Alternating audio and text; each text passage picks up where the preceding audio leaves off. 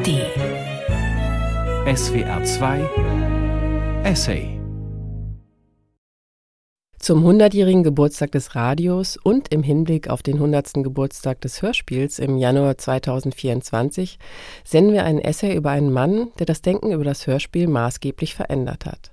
Bekannt wurde Friedrich Knilli durch sein Buch Das Hörspiel Mittel und Möglichkeiten eines totalen Schallspiels aus dem Jahr 1961. In dem Buch nimmt er eine Gegenposition zu Heinz Schwitzke ein, der das Hörspiel vor allem als reines Wortspiel sah. Ab 1972 war Knilli Professor für allgemeine Literaturwissenschaft mit Schwerpunkt Medienwissenschaft an der TU Berlin. Im Jahr 2022, 91-jährig, zieht Friedrich Knilli in ein Pflegeheim. Er hört Radio, die ganze Zeit. Seine Tochter Maria schlägt ihm ein Gespräch über sein Leben vor. Was hat seine Kindheit in einer Schneiderfamilie mit der Arbeit als avantgardistischer Autor und Hochschulprofessor zu tun? Aus dem Gespräch wird ein Text. Er heißt Radio im Kopf. In dem folgenden Essay reagieren der Medienarchäologe Siegfried Zielinski und der Radiomacher Götzner Lepper auf Ausschnitte aus diesem Text und kontextualisieren die letzten Thesen ihres Kollegen.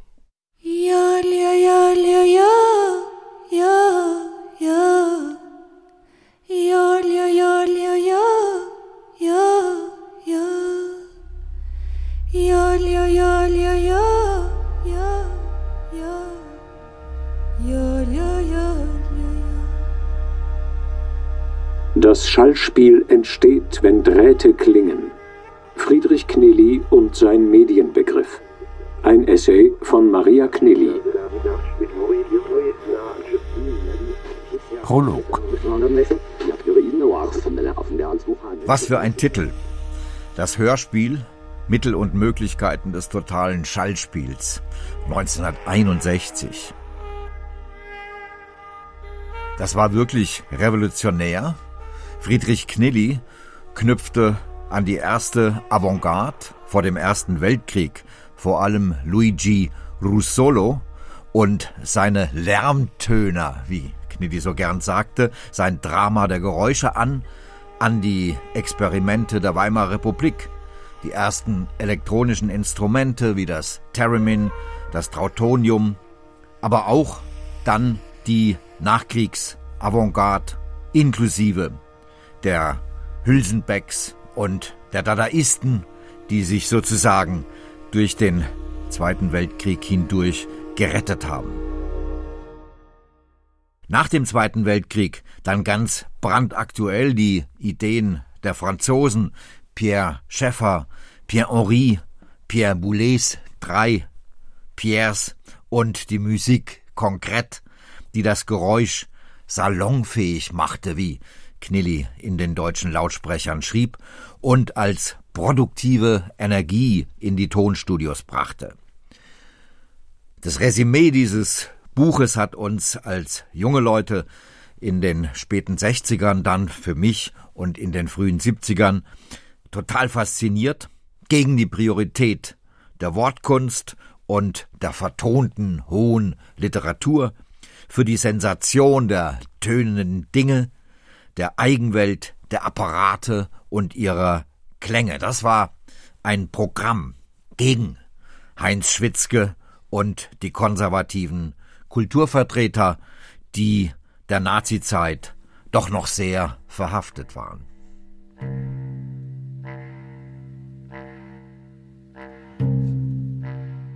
...1961, als Knillis Buch erschien, da war ich noch zwei Jahre vorm Abitur. Äh, habe allerdings damals schon oft Hörspiele im Süddeutschen Rundfunk gehört.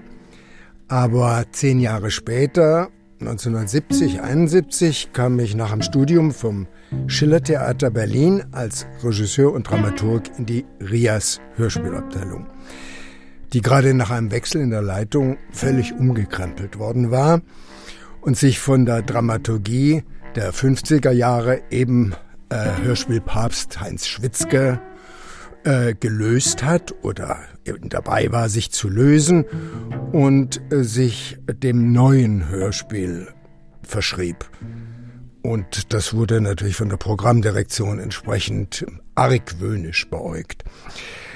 Und natürlich fand ich dort in der Dramaturgie, in der Handbibliothek Knillis bahnbrechende Streitschrift, die eigentlich unsere Bibel bei der innovativen Arbeit wurde. Nicht mehr Theater hinterm Vorhang, sondern das Hörspiel entdeckte eigentlich seine klangliche Eigenständigkeit als Medium. In Collageformen, in Lautspielen und anderen spielerisch experimentellen Formen. Seitdem finde ich immer noch Ernst Jandls Definition von Hörspiel am zutreffendsten. Das Hörspiel ist ein doppelter Imperativ. Hör, Spiel. Und bis heute markiert Knillis Buch über das totale Schallspiel, wie soll ich sagen, die unverheilte Bruchstelle zwischen dem erzählenden Hörspiel der Innerlichkeit und dem, was wir heute Klangkunst, Soundart oder Radiokunst nennen. Ja, ja, ja, ja, ja, ja, ja.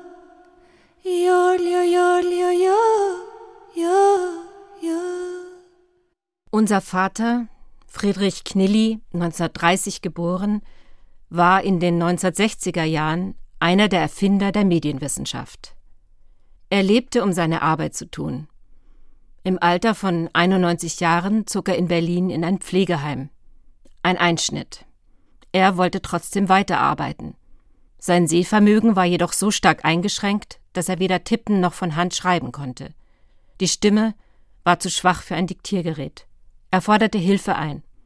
Ich schlug ihm vor, dass wir ein Gespräch führen, in dem er den gedanklichen Bogen schlägt von seiner abenteuerlichen Kindheit in einer Schneiderfamilie in der steirischen Provinz hin zu seiner Tätigkeit als avantgardistischer Medienwissenschaftler und Autor in Berlin. Er war einverstanden. Über mehrere Monate reiste ich regelmäßig aus München an. Kaum hatte ich sein Zimmer betreten, ging es los mit der Textarbeit. Unser Vater formulierte, ich schrieb mit und hakte nach. Die Lebenswirklichkeit im Pflegeheim und sein Umgang mit dem bevorstehenden Tod waren prägend für dieses Projekt. Wir nannten den Text Radio im Kopf. In dem folgenden Essay sind immer wieder kurze Passagen aus Radio im Kopf zu hören. Gesprochen hat sie der steirische Schauspieler Helmut Mooshammer. Ausgehend von diesen Textpassagen äußern sich zwei Weggefährten von Friedrich Knilli, der Medienarchäologe Siegfried Zielinski und der Radiomacher Götz Nalepper zu Leben und Werk des Medienwissenschaftlers. Ein kleiner Berg, an dessen Fuß stand unser Haus, Badgasse 167. Wir waren das kleinste Haus. Es war ein Arbeiterviertel. Da wohnten Kommunisten und Schwarze. Und die einzigen Nazis waren die Knilli. Wie hat das Haus ausgeschaut? Ein kleiner Klotz, nur Parterre, mit einer Küche und zwei Zimmern. Man kam vom Hof aus über drei Stufen direkt in die Küche. Und es gab noch eine angebaute Hütte, die war aufgeteilt in ein Plumpsklo und einen Zugang zum Keller, in dem die Hasen eingesperrt waren. In dem kleineren Zimmer lebten meine Großmutter und mein Großvater, und das größere Zimmer war eingeteilt in einen privaten Teil für meine Mutter und einen zweiten Teil, in dem die Schneiderwerkstatt war. Und der Dachboden war voll gestopft mit den Büchern von meinem Großvater, eingewickelt in Papier. In der Küche stand ein Herd, der füllte ein Viertel des Raumes aus. Es wurde alles mit Holz geheizt und gekocht. Neben dem Herd stand ein kleines Gestell mit einem Eimer, in dem das Wasser war, das wir aus dem Brunnen im Hof pumpten, und eine Waschschüssel. Die Schneider saßen beim Essen mit uns. Und manchmal hat meine Großmutter Fleisch gekocht und ich habe die besten Stücke bekommen. Wieso das? Weil ich der Liebling der Familie war und von der Großmutter behütet wurde. Ich war in der Badgasse der Anführer, obwohl ich der Kleinste war. Ich war von allen Jungen gefürchtet, weil ich mich auf dem Weg zum Hauptplatz in den kleinen Gassen mit denen prügelte. Sie waren stärker als ich, aber ich habe mich trotzdem mit ihnen geprügelt. Und ich hatte die meisten Ideen. Die anderen waren Proletarierkinder, Ich war ein nobles Schneiderlein. Der Hauptplatz in Fehring war auch ein Schauplatz meiner Aktionen. Welche Aktionen? Ich habe am Hauptplatz die aus Ungarn vertriebenen Juden beschützt, indem ich sie mit Wasser versorgt habe. Und die ungarischen Militärs mussten sich beim Kriegerdenkmal aufstellen. Es waren sehr elegante Ungarn. Sie mussten sich ergeben. Ich bin zu den Einzelnen hingegangen und habe ihnen die Bajonette und Pistolen abgenommen. Du? Ich war sehr stolz. Es war toll, mit so viel Waffen unterwegs zu sein.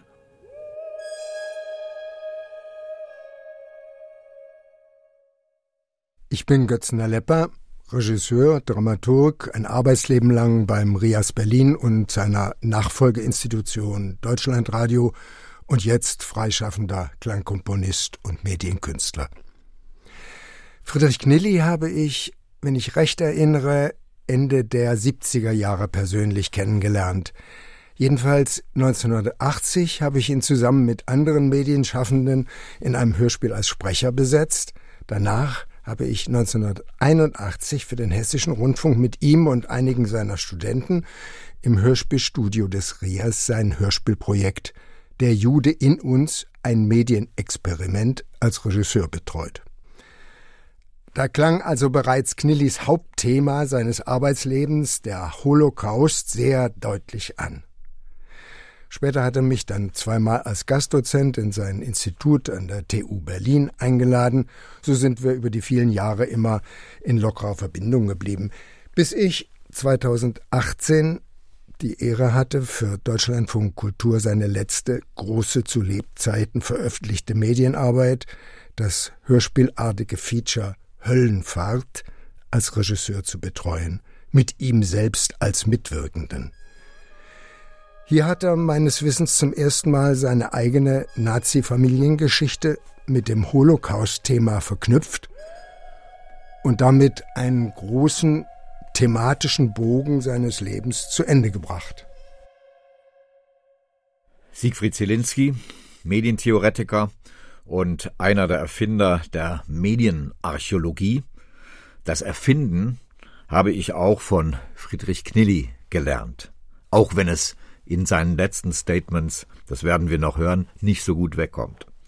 Wegen ihm bin ich aus der geistig engen Provinz von Marburg nach Berlin gekommen, um endlich professionell und auf hohem Niveau die neue Welt der Medien studieren zu können.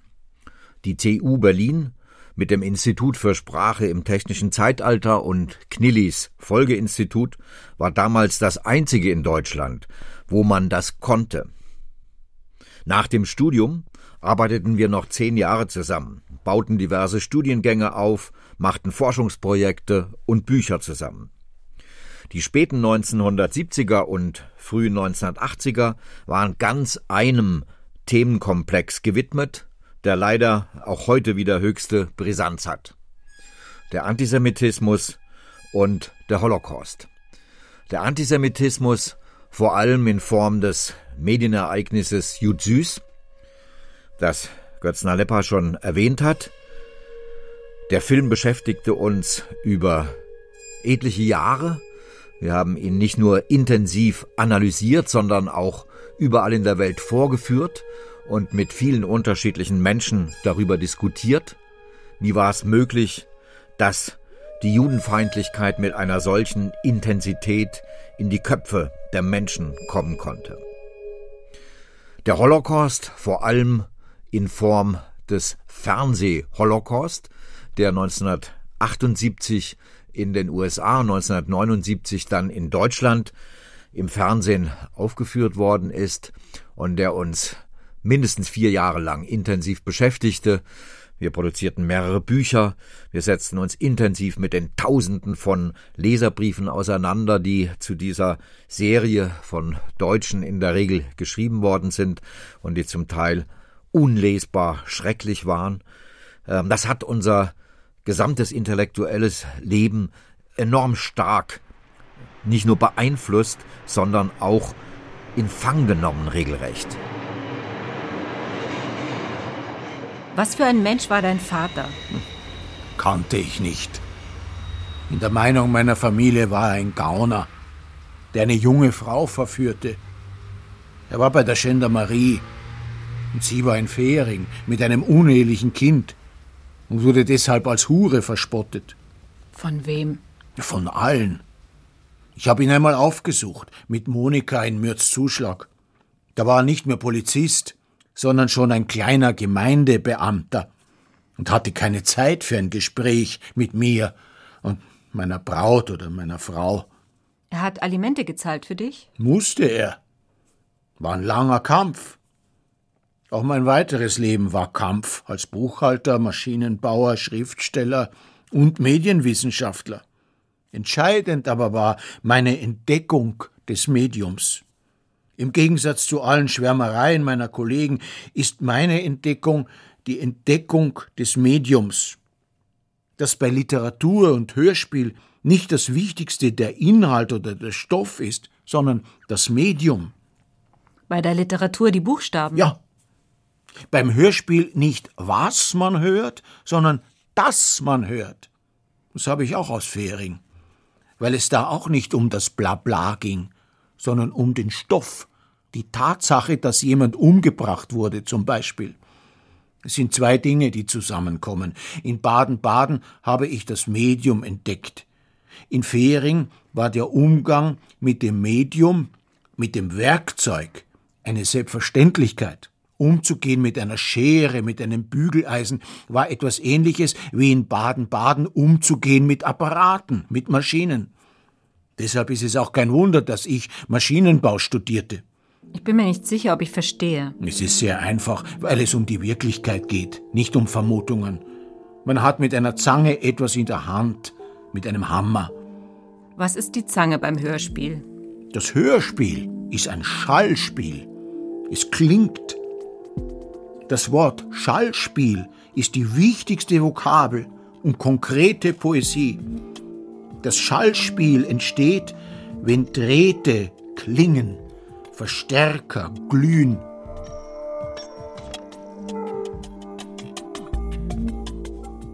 Das Schallspiel entsteht, wenn Drähte klingen, Verstärker glühen. Das sagt der fast 92-Jährige. Und es klingt so so heutig, so konkret, das könnte ein junger wilder Klangkünstler, ein Noise-Musiker oder ein DJ über seine Arbeit sagen. Ja, was hat Knilli für mich als Künstler bedeutet? Er war immer ein Ansporn, ein Stachel im Fleisch, immer weiter die Grenzen auszuloten und zu erweitern, nicht stehen zu bleiben. So wie er es auch gelebt hat. Knilli war lebenslang ein Unruhestifter. Das hat mich an ihm am meisten beeindruckt. Meine ersten Berührungen mit Friedrich Knilli fanden durch Bücher statt. Deutsche Lautsprecher, Semiotik des Films, die Unterhaltung der deutschen Fernsehfamilie, neue Ansichten einer künftigen Germanistik. Das waren Texte, die ich förmlich verschlungen habe, im fernen Marburg noch. Knilli und sein Team, der Schweizer Erwin Reis vor allem, eröffneten mir eine Welt intellektueller Auseinandersetzung, die ich vorher für unmöglich gehalten hatte, zumindest an einer Universität. Ein Beispiel, das erste Seminar, dem ich beiwohnte, in der TU an der Straße des 17. Juni. Ich ging die Treppe zum Seminarraum hinauf und hörte schon von weitem seltsames Stöhnen, wie man es aus pornografischen Filmen kennt, machte die Tür auf und sah einen Haufen von jungen Studenten, die um einen Monitor versammelt waren und einen kommerziellen Porno analysierten. Das muss man sich mal vorstellen. Das war wirklich eine Revolution, auch in meinem Kopf. Die Analyse von Westernfilmen, von profan Nachrichten im Fernsehen und im Radio. Das war seine Welt und natürlich die kritische Auseinandersetzung damit. Aber auch eben diese Beschäftigung mit den Apparaten, die in diesem Falle analytische Apparate waren. Äh, ich war völlig erstaunt, ich hatte nie im Leben zuvor einen Videorekorder gesehen. Dort stand er in der Mitte eines Klassenzimmers ähm, als Analyseinstrumentarium, mit dem man Filme auseinandernehmen konnte, auf eine Art und Weise, wie uns das vorher nur über Texte möglich war. Meine Entdeckung in Westdeutschland war, dass ich im Studio vom Südwestfunk in Baden-Baden die Signale förmlich spürte im Körper und kein Interesse hatte an einem Abhörraum, sondern an der Technik. Was mich interessierte, waren die Verstärker, die Umspieleinheiten. Und die spürte ich förmlich am ganzen Körper. Und das, was im Abhörraum lief, war für mich völlig wertlos. Der Inhalt. Könnte man sagen, aber das Wort Inhalt ist zu grob. Denn auch in dem Technikraum, wo ich die Schwingungen spürte, spürte ich einen Inhalt, keine Geschichte, sondern Schwingungen am Oberarm oder am Rücken. Also das sind Körperempfindungen, die mit Geschichten nichts zu tun haben. Und alles erinnerte mich an Erlebnisse beim Süddeutschen Rundfunk in Stuttgart, bei Helmut Heißenbüttel, der Buchstaben aneinanderreihte und die Bedeutung der Wörter aus dem Medium des Wortes herleitete. So wie Ferdinand Kriebet in Bremen. Ich verstehe nicht, was Medium des Wortes ist. Medium des Wortes ist ein Ausdruck, der zu sagen versucht, es geht nicht um Inhalt, den man in einem Wort vermutet, sondern um den Materialwert des Wortes. Zum Beispiel könnte eine Reihung so lauten Gestern, gestern, gestern, gestern, gestern, heute schon wieder. Und da wäre der Sinn der Wörter bedeutungslos, aber die Wörter selbst unglaublich bedeutungsschwer. Der beste Vergleich wäre die Bühne, dass die Wörter wie Schauspieler auftreten. Und auf einer Bühne fasziniert nicht das Kasperle-Theater, sondern die mediale Existenz eines Schauspielers. Zum Beispiel die Männer und Frauen, die hier in dem Altenheim die Gänge füllen füllen sie mit ihren 50 Zentimetern Brust und, und 130 Zentimetern Körpergröße. Und dabei, wenn man das so abmisst, misst man eigentlich das Medium. Den Menschen als Medium.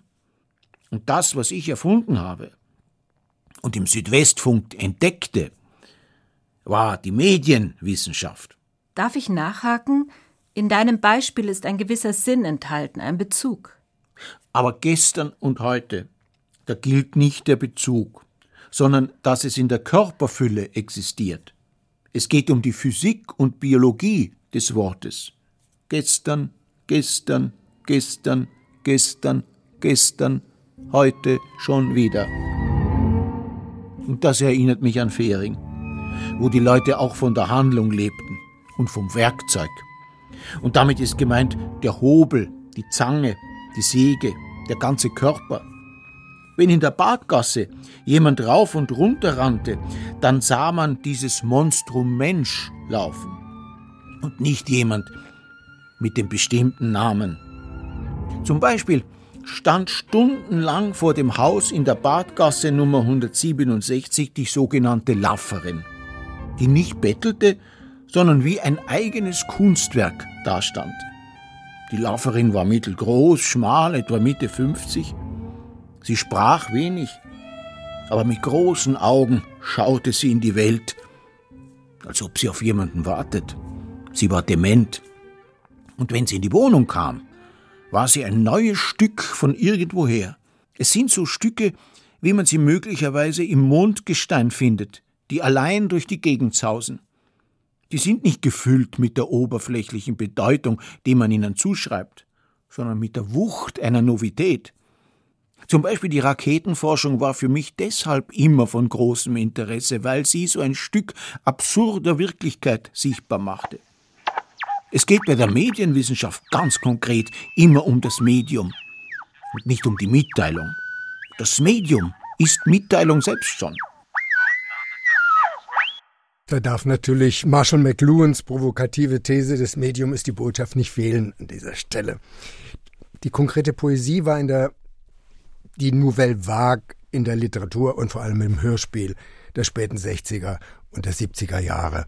Von Klaus Schöning vom WDR wurde sie zusammen mit dem Originaltonhörspiel zum neuen Hörspiel erklärt mit großem N. Knillis Ideen kamen also genau zur rechten Zeit, um auch in die Medienwirklichkeit umgesetzt zu werden. Mit Heißenbüttel, Krivet oder Mohn hatte ich direkt beim Rias nichts zu tun, da Autoren ja oft an Sender gebunden sind, in diesem Fall an den WDR oder den Süddeutschen Rundfunk, wo Heißenbüttel Redakteur war. Aber die Grundideen dieser Medienrevolution waren bei uns in Berlin so wirksam wie in Köln und wurden in wütenden Diskussionen mit der Programmdirektion, in Publikumsveranstaltungen oder vor der Presse verteidigt. Weil das Publikum sich natürlich immer noch Bezug und Inhalt und nicht Materialwert wünschte und nur wenige die Schönheit dieses Materials sahen, den Rhythmus dieser Schwingungen spürten. Das Medium als sinnliche, als physikalische Realität und die Sprache als ästhetisches Material im direkten Sinn. Beides hing für Friedrich Knilli aufs engste zusammen. Klar, Sprache konnte auch etwas bedeuten. Das war eine bewusste Zuspitzung, die für ihn so typisch war, dass er sie bedeutungslos machte in diesem Diskurs, dem wir gerade zugehört haben. Die Beziehungen zwischen Signifikant und Signifikat, wie man das semiologisch ausdrückte, was man ja auch bei Knilli lernte, waren noch nicht völlig gestört. Aber in ästhetischer Hinsicht, in künstlerischer Hinsicht, war Sprache vor allem Experimentierfeld. Für Poesie und für lautliche, stimmliche Inszenierungen. Knilli spricht vom Materialwert des Wortes. Eine wunderbare Formulierung.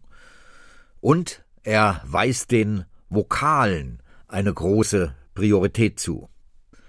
Ohne Vokale kein Gesang, keine akustische Präsenz. Dieser Gedanke ist für mich relativ neu im Oeuvre, wenn ich das so sagen darf, von Friedrich Knilli. Das erinnert mich an einen Text, den wir sehr intensiv lasen mit Friedrich Knilli und wie die Muttermilch einsaugten, nämlich Lessings Laokoon. Dieser Text spricht von den Unterschieden zwischen Malerei, Skulptur auf der einen Seite und Poesie auf der anderen Seite. Die Malerei und die Skulptur, die flächig, räumlich orientiert ist und die Poesie, die für Lessing natürlich gesprochene Sprache war, als zeitbasiertes Medium. Die Vokale als extrem wichtiger Bestandteil im Hinblick auf den Materialwert des Wortes, weil sie singbar sind, weil sie rhythmisch organisierbar sind, beziehungsweise das Konsonantenmaterial rhythmisch organisieren. Eine wunderbare Überlegung. Neu für mich ist auch die kosmische Perspektive, die hier bei Friedrich Knilli aufscheint, die Bewegung im All und ins All die ich so von ihm noch nicht kannte. Aber ich teile die Grundprämisse, die hier einfließt. Bewegung ist das wichtigste Paradigma der Moderne und damit auch der technischen Medien, so wie sie Friedrich Knelly verstand. Kannst du mir noch ein sprachliches Beispiel geben? Sprachliche Beispiele findet man bei Ferdinand Krivet oder bei Franz Mohn und sie tun so, als ob sie die Wörter in irgendwelchen Grafiken anordnen. Aber das tun sie nicht, sondern sie erfinden Wirklichkeit. Das heißt, es geht immer um die neue Wirklichkeit, die mit einem Handgriff auf einmal da ist. Wie wenn man auf dem Mond ist und irgendwo hinfasst und einen Haufen Sand in der Hand hat. Es geht permanent um Existenz. So wie die Lafferin in der Badgasse steht und eine unglaubliche Existenz verkörpert. Sie ist das Stück Stein, das aus einem Vulkan geworfen wird. Ein Zugang zur Wirklichkeit eigener Art. In Fering hat mich das fortwährend interessiert. Bis zum wievielten Lebensjahr lebtest du in Fering? Bis zum zehnten Lebensjahr. Und meine Provokation beginnt schon vor dem zehnten Lebensjahr in der Kirche. Das war das Wasserlassen hinter dem Altar. Und mit dem Kreuz, das man trägt oder zeigt, ob das Wirklichkeit ist. Es geht eigentlich durch die ganze Zeit meines bisherigen Lebens um Wirklichkeit. Was, wenn ich hier rausschaue, wirklich existiert. Und? Was existiert wirklich jetzt? Keine Ahnung. Ist alles Täuschung. Die Wirklichkeit ist noch wirklicher, wenn ich mich auf eine Rakete setze und damit zum Mond fliege. Dann nähere ich mich der Wirklichkeit. Warum auf den Mond? Weil das im Augenblick die weiteste Entfernung ist. Ich kann dir noch ein Beispiel geben. Wenn ich zum Beispiel als Schneiderlehrling, Lehrling nicht Beamt, sondern Bertun, mit einer Nadel ein Haftel annähte, war ich dabei, Wirklichkeit zu gestalten, mit dem Stich. Nicht, weil es das Haftel dort vorher nicht gab, sondern weil durch den Stich eine Bewegung entstanden ist, wie ein Schuss ins All. Ein Schuss, einmal abgesandt, ist nicht mehr zu stoppen. Die Besuche in der Kirche waren permanente Herausforderungen. In der Religion Wirklichkeit zu prüfen, Gott zu entdecken und die Sprüche der Priester als Lügen und Unglaubwürdigkeiten hinzustellen. Also es geht bei allem, was ich in der Medienwissenschaft erfunden habe, um Existenz. Ist es wirklich etwas, was neu ist und existiert? Oder ist es nur eine Erfindung? Den Unterschied verstehe ich noch nicht. Erfindungen sind Wiederholungen. Erfindungen sind Dinge, die als Gerümpel irgendwo herumliegen, während Medien unbegrenzt existieren. Die Nadel, die durchsticht, der Vorgang des Stichs, ist keine Erfindung, sondern eine neue Existenz. Erfindungen gehören zum Schrott der Erde, Medien nicht. Meinst du damit auch Erfindungen wie den Computer? Ja, der Computer ist ein Schrott der Erde. Was ihn zu einem Medium macht, sind seine unzerstörbaren Teile, Schwingungen zum Beispiel, oder andere physikalische Prozesse, die nicht zu stoppen sind. Es geht immer bei Medienwissenschaft und allen Wörtern, die sich in diesem Umkreis bewegen, um das Existieren Deswegen war zum Beispiel für mich schon in Fehring die Lafferin so wichtig, weil sie existierte, in der primitivsten Form. Sie stand mitten auf der Straße, im Winter und im Sommer, froh, erhungerte, ähnlich wie ein Stück Glut in einem Vulkan. Mein Hörspiel Höllenfahrt war so ein Versuch, in dieses bedeutungslose Loch Erde einzusteigen. Im Augenblick ist es wohl das Wichtigste. Was? Mich interessierten immer die unbekannten Teile der Erde. Das war's. Kannst du noch etwas zum Wasserlassen hinterm Altar sagen? Es war der Versuch, die Existenz Gottes herauszufordern. Inwiefern? Abzuwarten, was passiert, wenn ich in dem allerheiligsten Raum brunze oder wischal oder wie man das nennt. Und es passierte nichts. Oder bei der Beichte, wenn ich Lügen angab von Sünden, die ich nie kannte, und der Priester im Beichtstuhl sagte, du lügst, das kannst du nicht erlebt haben. Und ich habe nichts gesagt und bin aufgestanden. Es geht immer um die Wirklichkeit der Wirklichkeit. Wie wirklich ist die Welt, in der wir leben? Philosophie und Religion beschreiben meist nur die Oberfläche von Wirklichkeit. Deshalb sind die Mystiker spannende Beobachter. Und wenn ich von Fehring losmarschiere und in Berlin lande, dann ist es der Versuch, dem Wirklichkeitsstück, das ich in Fehring kennenlernte, näher zu kommen. Ich kann dir gar nicht ausführlich genug meine Überraschung schildern, wenn ich ein Stück Moos im Wald gefunden habe, schon als Kind. Oder eine kleine Ameise, die sich in ein Holzstück verkroch. Und der Begriff Medium in Medienwissenschaft hat nichts mit Fernsehen, Hörfunk, Buch zu tun, sondern es geht permanent um die Entdeckung von Wirklichkeit, um die Bewegung im All. Ein schönes Beispiel von der Medienwissenschaft ist ein Zirkusartist, der mit Hand und Fuß ganz neue Bewegungen bildet, die dann in der Luft irgendwo herumfliegen, als Bewegung im All. Wie definierst du das Wort Medium? Schwer zu sagen. Verlässlich sagt es nichts über die Geräte, die man heute als Kommunikationsmaschinen bezeichnet. Ich würde sagen, immer eine neue Existenzform. Es geht um Existenz. Deshalb ist der Artist so eindrucksvoll. Und das Schauspiel so komisch. Ist die Lafferin ein Medium? Ja, nur als Medium existierte sie.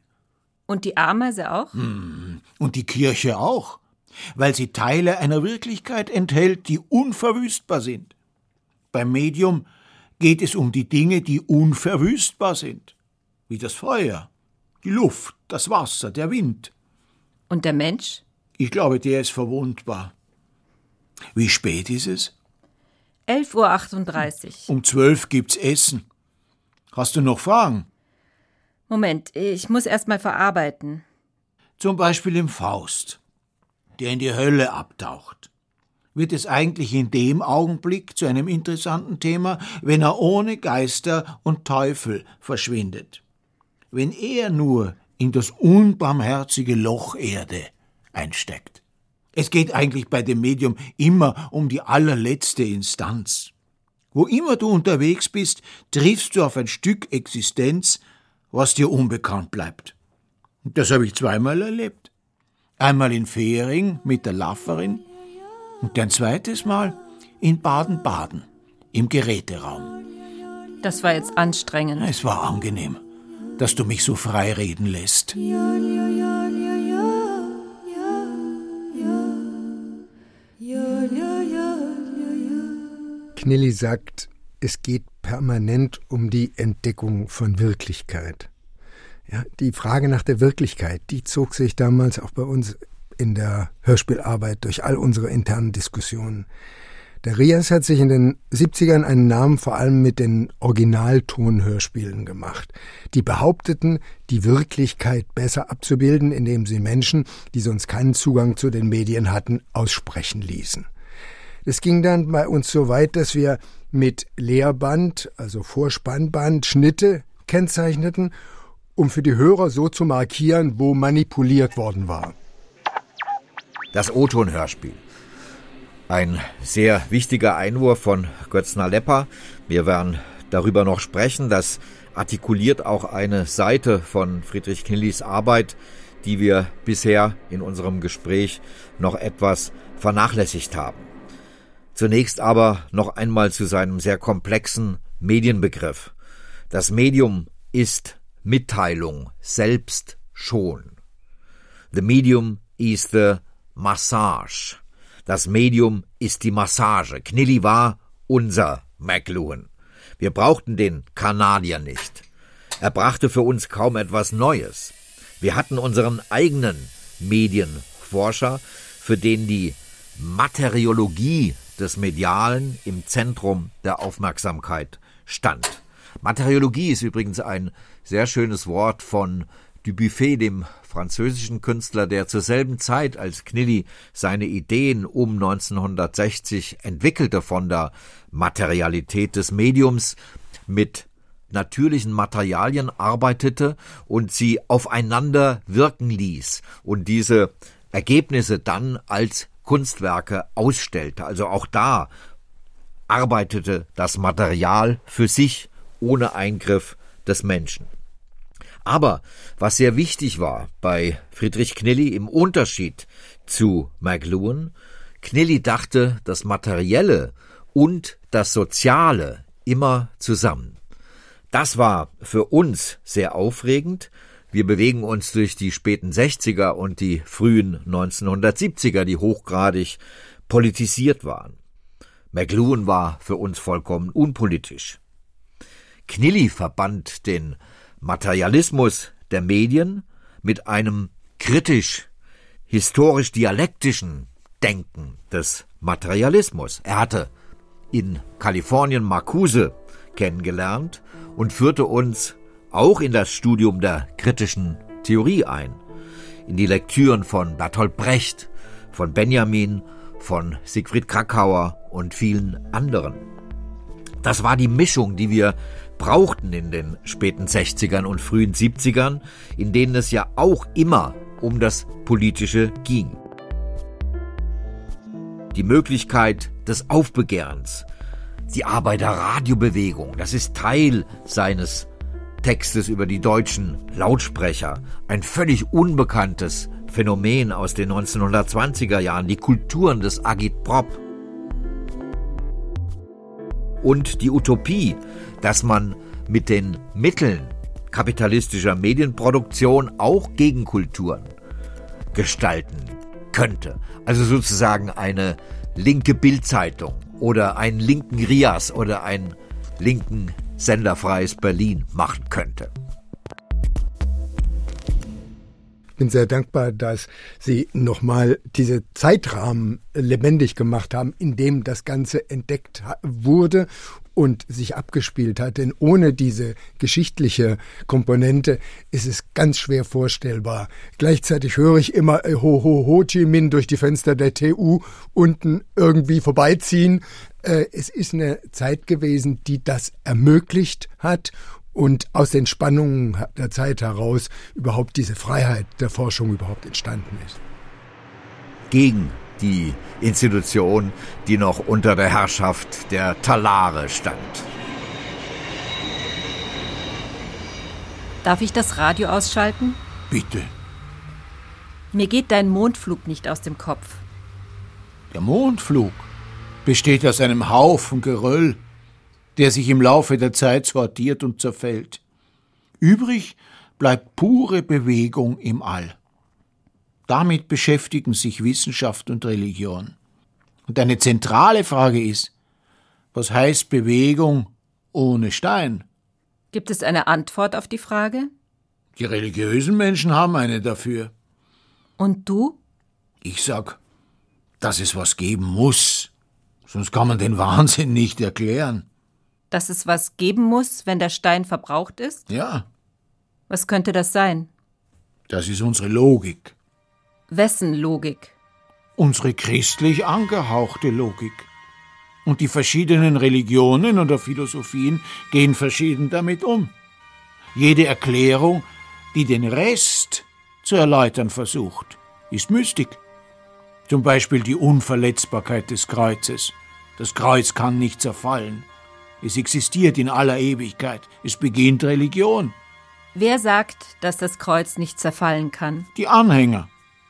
Es gibt Anhänger der Unzerfallbarkeit verschiedener Art. Christus kann nicht zerfallen, Sagst du das? sagt die Religion.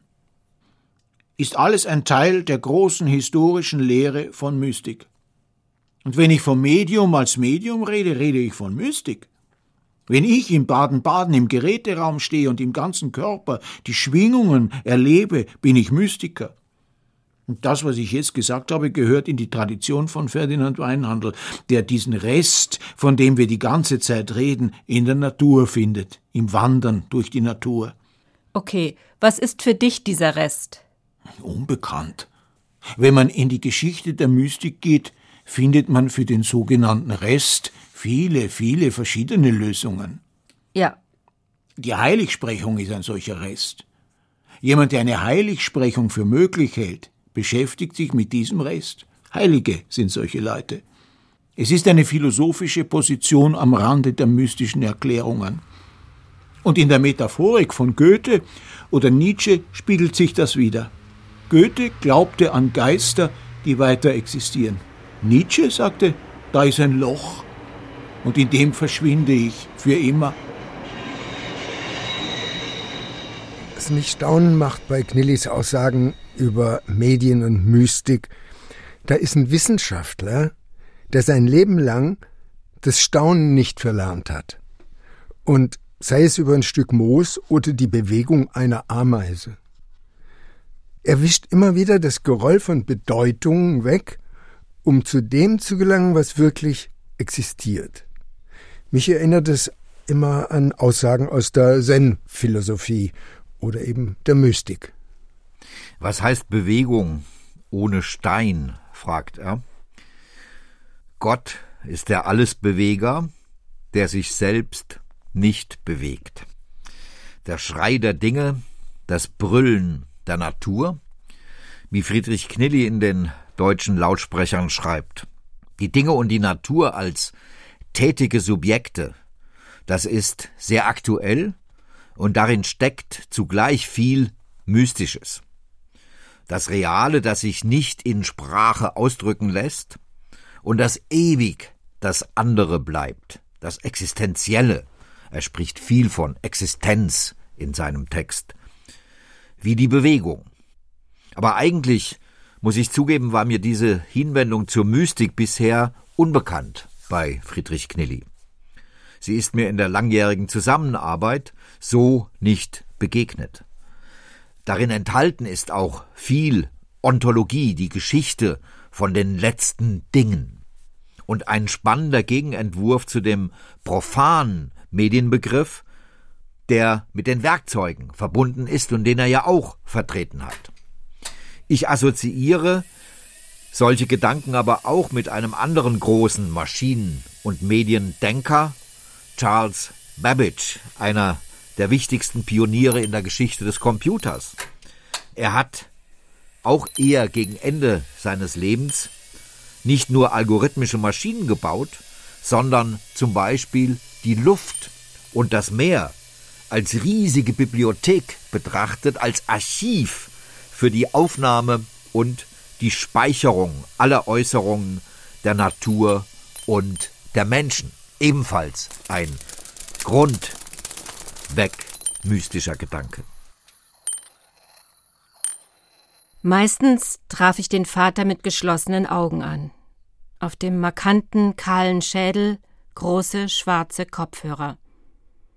Wenn er alleine war, hörte er Radio. Tag und Nacht. Am 1. Februar 2022, zwei Wochen nachdem er unsere Textarbeit an Radio im Kopf für beendet erklärt hatte, starb Friedrich Knilli. Wir haben von konkreter Poesie gesprochen. Heißenbüttel, Krivet, Mon. In der Nacht fiel mir ein, dass die konkrete Poesie praktisch die Fortsetzung von Karl Bühler war. Ich hatte ein größeres Heft über konkrete Poesie geschrieben und dann hinten angehängt ein Zitat von Karl Bühler. Bühler hat die einzelnen Selbstlaute und Mitlaute untersucht und darüber hinaus die sich ergebenden Wortfarben. Bühler ist sehr stark in die Rezeption von Wörtern und Sätzen eingestiegen und hat eine Psychologie der verschiedenen Sprachstände entwickelt. Und der konkrete Zusammenhang besteht darin, dass Heißenbüttel und Krivet auch mit solchen Begrifflichkeiten operiert haben. Sie haben Buchstaben so verwendet, dass sie allein durch ihren aktuellen Standort Sinn ergeben, dass sie also selbstständig sind. Oder sie haben Buchstaben so verwendet, dass sie erst durch die Verbindung mit anderen selbstständigen Ordnungen Sinn ergeben. Aus ihrer Sicht sind solche Buchstaben angreifbar, weil ihre Mehrdeutigkeit zu groß ist. Und so war es eigentlich auch für mich in dem Gespräch gestern über den Mondflug. Eine Annahme wäre, dass der Mondflug als Flug allein stehen kann. Die andere Annahme, dass er Hilfe braucht und ohne diese zerschellt. Und der Mondflug, der allein fliegt, ist vergleichbar mit den Buchstaben, die allein stehen können. Das heißt, ich, ich, hatte eine Verbindung, als ich das Heft zur konkreten Poesie zusammenstellte, schon zu Bühler, aber noch nicht die Verbindung zum Mond. Du Hundling, du machst immer Theater. Es könnte so sein, dass man mit dem selbstständigen Buchstaben und einem Buchstaben, der einen zweiten braucht, unterwegs ist. Und der Selbstständige fliegt allein weiter und verliert den zweiten Buchstaben. Es könnte so sein, dass zwei Buchstaben unterwegs sind. Sie schauen aus wie einer, in Wirklichkeit sind es zwei. Der eine kann weiter existieren, der andere fällt ab. Der Grundgedanke ist, dass in der konkreten Poesie dieses System von alleinstehend und komponiert funktioniert und die Mehrdeutigkeit aus den Buchstaben kommt und nicht aus den Wörtern. Und das ist ganz selten bei solchen Sprachuntersuchungen. Bühler ist als Psychologe an so Düfteleien herangegangen. Und die Behauptung von mir ist, dass ich die Verhältnisse im Weltraum ähnlich sehe. Wir haben jetzt für die Bewegung einen Korpus gefunden. Das ist der selbstständige Laut, der Selbstlaut. Nenn mir einen solchen Laut. I, E, A. Die meisten Konsonanten nicht. Das Wort Selbstlaut drückt schon aus, dass sie alleine stehen können. Und sie fliegen in der Bewegung mit und könnten unter Umständen, wenn man weiter forscht, die Bewegung sein. Verstehst du, was ich sage? Ein I, das allein durch die Gegend hatscht.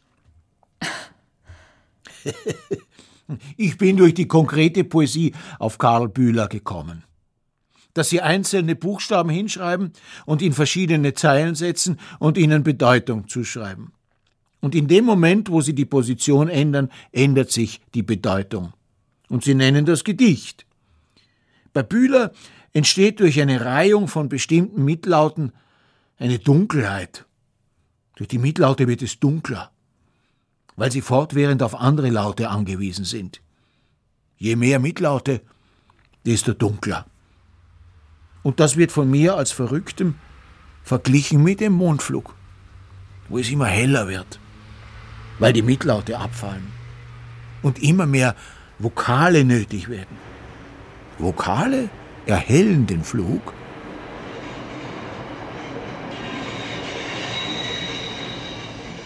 Hier kommen zwei doch recht unterschiedliche Welten zusammen, was den Medienbegriff betrifft, den Knilli ausbreitet. Noch einmal die Idee mit den Vokalen als freien, fliegenden Vokalen, eine sehr poetische und ästhetisch feinfühlig gedachte These. Erst durch die Einführung der Vokale wurde die Sprache fähig, Lyrik zu produzieren, Sprech- und singbare Poesie zu performieren. Davor war sie zum Beispiel bei den alten Griechen lediglich für die Ökonomie und für die Verwaltung zuständig. Dafür brauchte man keine Vokale, da reichten die Konsonanten. Das ist Rockmusik, das ist Feiern des Klangs, des Spiels mit dem Schall, wie Götzner Lepper schon mit dem Verweis auf Jandl sagte, des Spiels mit dem Schall und der Welt des Akustischen. Demgegenüber steht für mich Karl Bühler, der Mann, der in Wien Sprachwissenschaft unterrichtete und vor den Nazis in die USA geflohen ist. Mit ihm und seinem Organon-Modell der Sprache hat uns Knilli im Grundstudium immer wieder, ich sag so, gequält. Das Organon-Modell sieht die Sprache als Werkzeug. Da sind wir wieder ganz nah bei Friedrich Knilli. Als Werkzeug die Sprache, mit der man seinem Gegenüber eine Nachricht vermittelt. Ganz einfach. An einer Kommunikation sind laut Bühler immer drei aktive Elemente beteiligt. Der Sachverhalt, die Nachricht, der Sender, der Empfänger. Verbunden sind die drei durch die Sprache. Die Sprache ist für Bühler das Werkzeug, für Knilli das Medium, mit dem der Sender und dem Empfänger einen Sachverhalt vermittelt. Was Knilli über die einzelnen Buchstaben in der konkreten Poesie sagt, in dem Moment, wo sie die Position ändern, ändert sich die Bedeutung. Das erinnert mich an das wenige, was ich von der Quantenphysik und Quantenmechanik verstanden habe. Ein vielleicht abwegiger Gedanke. Vielleicht war Knilli, ohne es so zu nennen, auf eine Quantentheorie der Medien aus. Und wenn ja, wer wird es weiterdenken nach seinem Tod? Das ist ein äh, spannender Gedanke, der uns auch nochmal auf sozusagen den Kern vielleicht der äh, Medientheorie von Friedrich Knilli äh, verweist. Das Materiologische in Verbindung mit dem Poetischen, mit dem Künstlerischen. Poesie und Kunst kann das Geheimnisvolle intensivieren.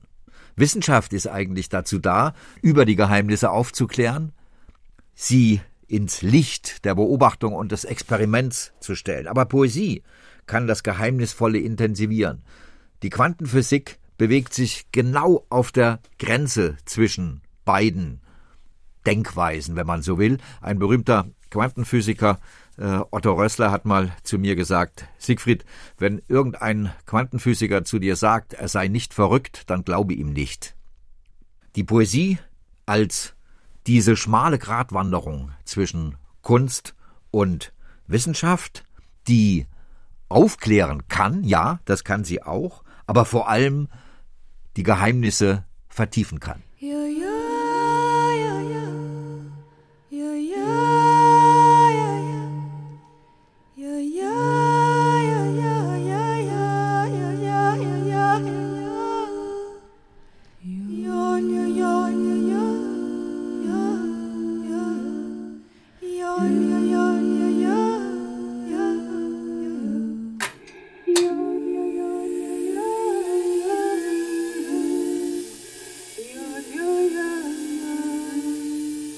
Das Schallspiel entsteht, wenn Drähte klingen.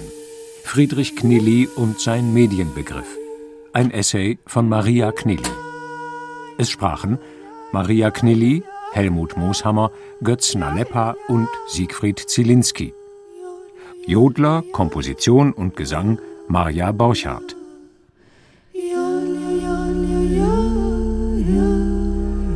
Technische Realisation Claudia Peike Gabriele Klusmann und Kaspar Wollheim. Regie Günter Maurer. Redaktion Mareike Mage. Produktion Südwestrundfunk 2023. Der in diesem Essay zitierte Text Radio im Kopf Gespräch mit Friedrich Knilly wurde gefördert im Rahmen des Stipendienprogramms Neustart Kultur 2021 der Beauftragten der Bundesregierung für Kultur und Medien.